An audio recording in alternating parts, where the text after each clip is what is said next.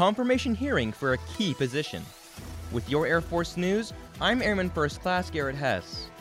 Gina Ortiz Jones appeared before the Senate Armed Services Committee for her confirmation hearing to become the Undersecretary of the Air Force. President Biden nominated Jones for the position in April. In her opening statement, Jones said the Department of the Air Force is at the forefront for solving challenges and conflicts around the globe.